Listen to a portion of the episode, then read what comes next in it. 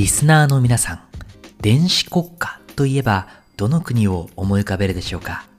やはりエストニアをはじめとする北欧の国々が有名ですが、実は OECD による2019年電子政府調査レポートには世界第3位に南米のコロンビアがランクインしているんです。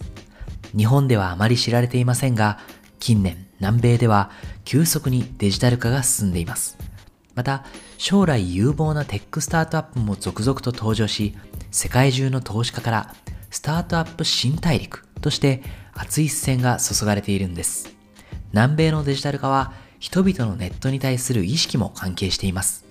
SNS マーケティング会社 We Are Social の調査デジタルイン2019によると世界40カ国における1日のインターネット利用時間で2位にブラジル9時間29分4位にコロンビア9時間がランクイン。中南米の大国アルゼンチンとメキシコもトップ10入りしています。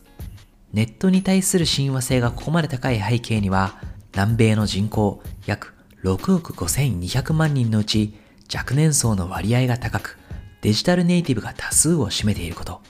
また銀行口座の保有率が低いことも挙げられます。南米では金融機関の口座所持率は約50%。一方で都市圏でのモバイル普及率は高いため、特にフィンテック市場を狙う新興企業にとっては、南米はとてもポテンシャルを秘めたマーケットなのです。中でもコロンビアは人口約5000万人、南米で4番目の経済大国。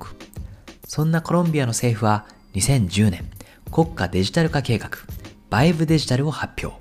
これは国全体のインターネット普及とデジタルエコシステムの構築を目指した政府主導による包括的なデジタル技術開発計画でした。そして2020年、コロンビアのイヴァン・ドゥケ大統領は同国を南米のシリコンバレーにしたいと表明。同政権が解散する2022年8月までに国民の70%が高速インターネットにアクセスできるようにすることを目指しています。さらにコロンビア政府は教育、医療、不動産、税制などデジタル化を進め、貧困層を含む国民全体のデジタルリテラシーを高めていく考えです。そんなコロンビアには現在300を超えるテックスタートアップがいると言われています。中でも突出しているのがデリバリープラットフォームの Rappi です。ユーザーは Rappi のアプリを通じてレストラン、スーパーマーケット、薬局などから様々な商品を購入可能。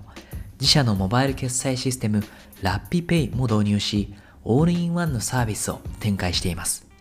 ラッピは2015年に3人のコロンビア人起業家が創業。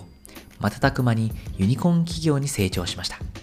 次第に外国人投資家の注目を集めるようになり、2019年にはソフトバンクが10億ドルを出資。ちなみにソフトバンクは南米市場にいち早く目を光らせ、すでに50億ドル規模のファンドを設立しています。ラッピの他にも南米初の非接触型レストラン、ムイ、企業向けオンライン学習プラットフォーム、ユビッツ、レストランと生産者の B2B マッチングサービス、フルバーナ、スペイン語の方言を AI が通訳するボジーなど有望スタートアップが続々登場しています。地球の裏側南米、そんな南米のシリコンバレー、コロンビアのスタートアップシーンにもこれから要注目です。